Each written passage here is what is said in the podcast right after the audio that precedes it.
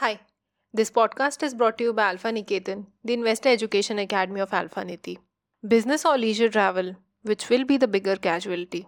They say hope floats. The travel industry is perhaps in a phase where they need more than hope. Since the pandemic hit in 2020, the travel and tourism industry has seen businesses wipe out their fortunes.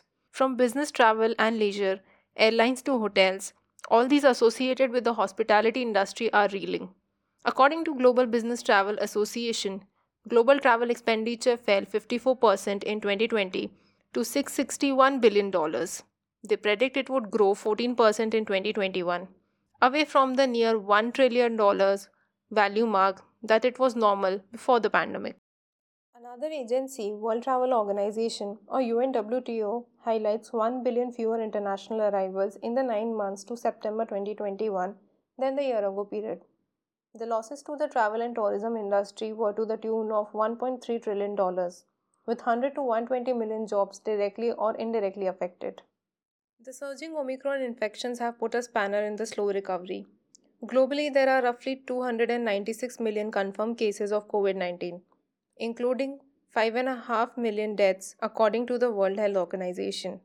The rapid spread of the virus is nasty, according to the global body. The third wave has already arrived in major cities in India. In line with the protocols, local governments have already triggered restrictions of movement. It is widely expected that the authorities would manage the situation better than the previous incidents of waves. There's a level of experience in the management of the pandemic now. There's a hope that the new variant will not cause death and lockdowns that bring the entire travel sector to the ground. Leisure travel. There are several surveys published citing consumer interest in local and international travel. They predict that individuals will make travel plans in the next three months. There's a lot of interest in travel and hotel related companies.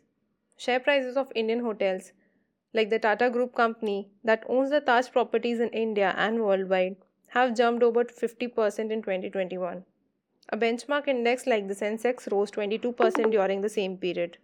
The outperformance of the Indian hotels could be in anticipation of a jump in leisure and business travel. However, in the past two weeks, planning for holidays appears to have been affected. Shares of Club Mahindra fell 10% in just a month's time. Business travel. A key to profits for businesses in the hospitality industry is business travel.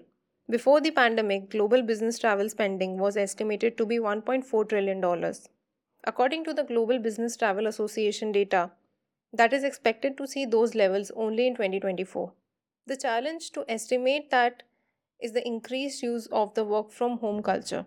It is likely to become a permanent feature as people can save on daily commute or long distance business travel. That is terrible news for the sector though. There are fewer high value air tickets sold hotel rooms booked, or expenses incurred over the businesses. While companies make substantial savings, those factors would make it hard for the companies in the sector. The recent trends in the stock market suggest a stall in the sector's recovery. Leisure and business travel could be affected by the sharp surge in COVID 19 patients in the first half of 2022. The second half of 2022 could lead to a rise in leisure travel. Business travel may wait. Thank you.